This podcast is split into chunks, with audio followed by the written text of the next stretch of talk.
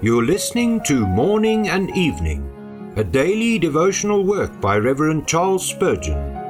This reading is brought to you by the Spurgeon Study Bible, available in the original King James Version or the Christian Standard Bible at spurgeonstudybible.com. Good evening. Today is September the 30th.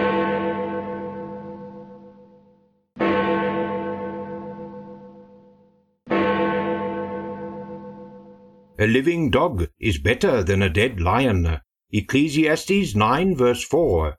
Life is a precious thing, and in its humblest form it is superior to death. This truth is eminently certain in spiritual things. It is better to be the least in the kingdom of heaven than the greatest out of it. The lowest degree of grace is superior to the noblest development of unregenerate nature. Where the Holy Ghost implants divine life in the soul, there is a precious deposit which none of the refinements of education can equal. The thief on the cross excels Caesar on his throne. Lazarus among the dogs is better than Cicero among the senators, and the most unlettered Christian is, in the sight of God, superior to Plato.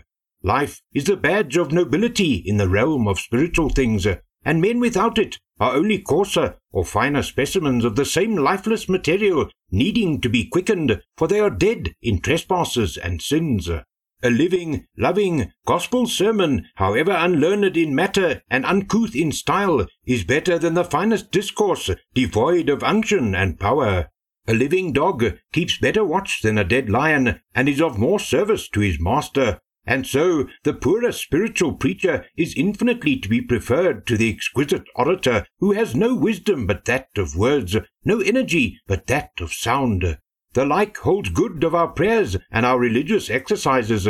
If we are quickened in them by the Holy Spirit, they are acceptable to God through Jesus Christ, though we may think them to be worthless things, while our grand performances, in which our hearts were absent, like dead lions, are mere carrion in the sight of the living God. Oh, for living groans, living sighs, living despondencies, rather than lifeless songs and dead calms. Better anything than death.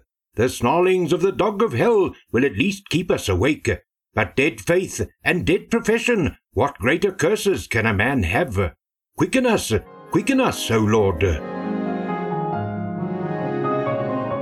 Loved ones, on this night, May the peace of God, which passes all understanding, keep your hearts and minds through Christ Jesus our Lord.